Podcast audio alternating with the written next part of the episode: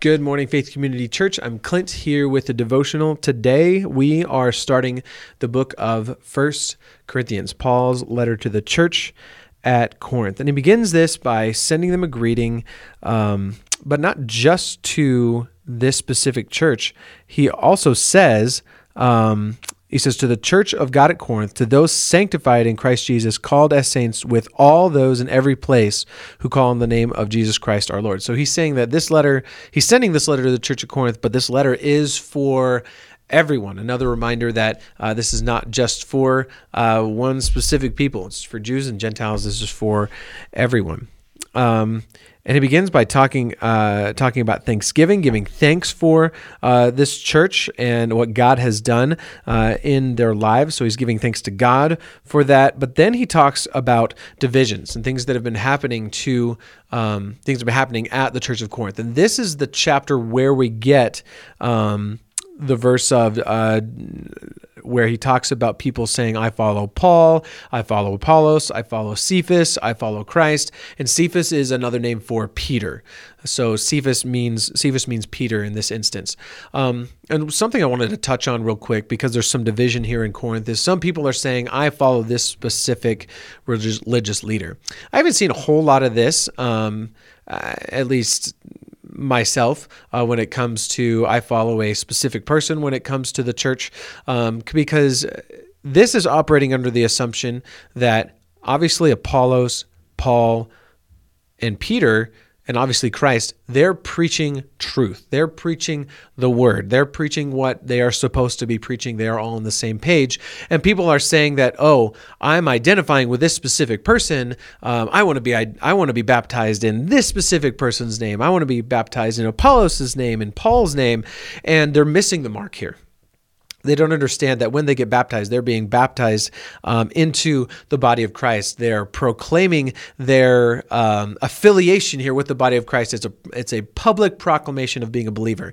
It has nothing to do with who you're baptized by, who you're being baptized under. Nothing to do with that, and that's something that the Church of Corinth here is missing. And when we get baptized, what we're doing is we're saying, I'm a believer, and we're saying it to everyone, and it's a it's just the public proclamation um, that I belong to the Church of Christ. I'm a child of God, and so Church of Corinth here has kind of missed this. And so he talks about how division here um, is wrong. It's division over kind of a petty little thing. And so sometimes we can get divided in church over sometimes petty little things, whether it's the style of worship music, whether it's, um, you know, sometimes could be what uh, something you wear to church. Maybe not necessarily a modesty side, but um, what you're supposed to wear to certain things, just all kinds of stuff uh, like those issues that can cause division. And what Paul is saying is we need to be united as a church and make sure that what we say, we are all on the same page on.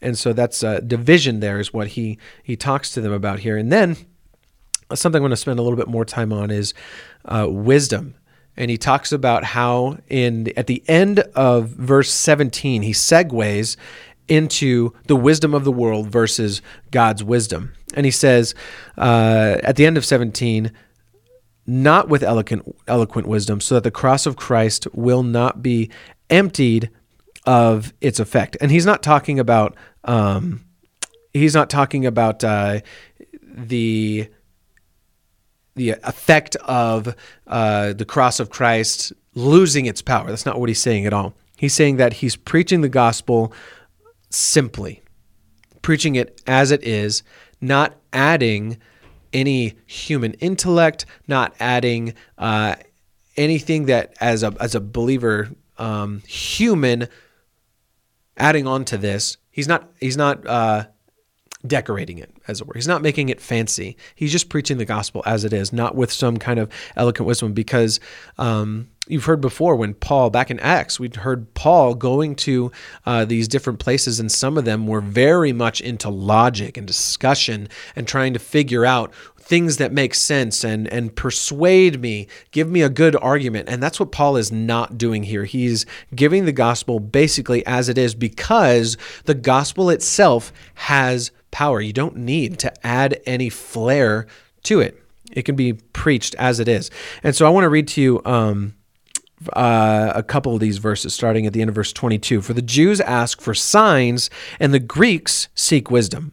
But we preach Christ crucified, a stumbling block to Jews and foolishness to the Gentiles. Yet to those who are called, both Jews and Greeks, Christ is the power of God and the wisdom of God. So you got a couple different people groups who have a, a specific view about Jesus. And as, as, as humans, we operate off of what makes sense. We reason, we reason with ourselves, we reason with other people, we come to a logical conclusion, and then we operate. And so, if that's purely how you view life and that's how you live your life, and you approach the gospel that way, the gospel, if you're not a believer, the gospel is going to be foolishness to you because because the spirit's not moving in you obviously but because you cannot just logically put one piece together uh, with human wisdom. You can't put it all together that way. You need christ. You need the spirit to be tugging at your heart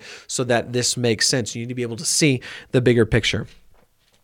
And when you uh, compare the wisdom of the world and it does this in this chapter when you compare wisdom to God's wisdom, it says that God's uh, foolishness is wiser than the than the wisest um, people or the most wisdom, the best wisdom in the world. God's foolishness is above it. But we have to understand that when we're doing comparisons, that it's not that here's here's worldly wisdom. Here's god's wisdom. And god's wisdom is just above uh, god's foolishness is just above the wisest person in the world. That's not the case at all. It's god's foolishness is just un, absolutely unreachable because god is actually not foolish and it's only making this comparison to show that um, God's ways are so far above our ways, even at our best. And that's what it's saying. And so, um, kind of the same thing uh, with knowledge and understanding that it it's completely and fully far above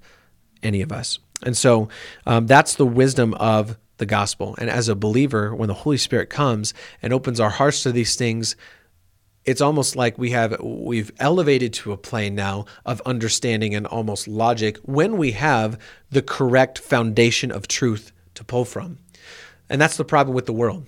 If their foundation of truth is simply their own experience, then your beliefs, your doctrine is going to be folly because you don't have a good foundation. You are the foolish man who has built your house on the sand. And so that's the most important thing is if we have scripture and the Bible and the foundation for truth that we know is true, everything that we believe that's based off of that now will become um, now everything that's based off of that now will become correct like we will make the the logical assumptions that are true based on this foundation of truth. And that's so encouraging for me because I mean if you think about it and it makes you feel um, it makes you hurt for people who aren't believers or it makes you want to uh, share the gospel with them because their basis of truth is their experience. And even as believers, sometimes we still tend to do this. We still tend to make our experiences our foundation for truth. We're like, I've experienced this,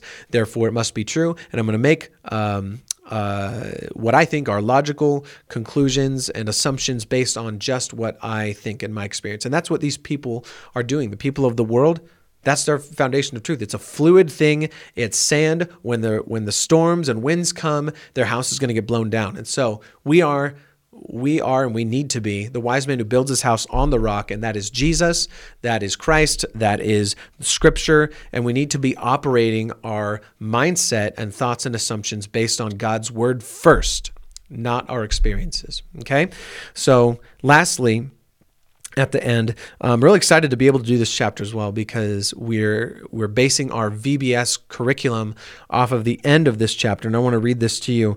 It's starting in verse 26. Brothers and sisters, consider your calling. Not many were wise from a human perspective, not many powerful, not many of noble uh, birth. Uh, instead, God has chosen what is foolish in the world to shame the wise, and God has chosen what is weak in the world to shame the strong. God has chosen what is insignificant and despised in the world, what is viewed, viewed as nothing, to bring to nothing what is viewed as something so that no one may boast in his presence. It is from him that you are in Christ Jesus, who became wisdom from God for us, our righteousness, sanctification, and redemption, in order that, as it is written, let the one who boasts boast in the Lord. And so what's crazy now is is if we have our our higher plane of wisdom now that we've reached because we understand scripture to be true and the foundation of truth, it doesn't matter who you are you might not be gifted in knowledge. You might not be gifted with good reasoning skills. Your thought process might not be as sharp as uh, somebody who has two doctorates, right? It doesn't matter how smart you are as a human. It matters how much you rely on the Spirit. It matters how much you're reading Scripture and you're asking God to help you understand. That's why Proverbs says, gain understanding, gain knowledge, okay? And so when we are um, really smart or whether we are a little bit more simple minded, maybe less smart. I might identify with that side a little bit more um, than the more intelligent side. It doesn't matter because if you are if you are wise in Christ, that's the most important thing is that you know the truth. And you could talk to the wisest person in the world that's not a believer that would be wise by their standards, and you would technically be smarter than they would. It's not necessarily smarter we're going for though. It's it's you would be more enlightened to the truth. You are enlightened to the truth than these people. And this isn't a and this isn't a, a, popularity contest. This isn't a comparison that we should be making in order to talk down to others. And that's exactly what this passage is saying is that nobody may boast about anything here about them having done it themselves. I have not done any of this myself. This is 100% God, 100% the Holy Spirit, making nothing myself into something and making something that's of the world and the things that are valued in the world, the knowledge and understanding that's valued in the world, in the world into nothing. And that's kind of backwards if I don't have scripture as my basis of truth and people's experiences are their foundation of truth. That's kind of backwards to them. And that's why it's foolishness to them. And so this is so that we cannot boast in ourselves at all. This is all 100% God. It says here righteousness, His sanctification, and redemption. His sanctification for us, and our redemption is in Christ. And it says, in order that, as it is written, let no let the one who boasts boast in the Lord. So the only thing that we should be boasting in is Christ. And it's really easy today. I mean, on social media, um, when somebody, you know, puts down a blanket statement or any kind of statement regarding scripture, regarding uh, worldview, life, it's so easy for us to get into that reasoning, that logic where, oh, if I say this, this will be the perfect thing um, to stump the other person. And we get in this mindset of worldly wisdom like, oh, I can say this and I can do that. And if I say it this way, if I use caps lock, then they'll understand it more. That's not what it's saying here. What it's saying is preach the gospel and you don't have to preach it with elegant wisdom. You just have to speak truth. Say the gospel to people. And the gospel will be offensive to people. And you cannot be surprised when people who are not believers see it as foolishness. So, anyway, that's 1 Corinthians chapter 1. We will see you later.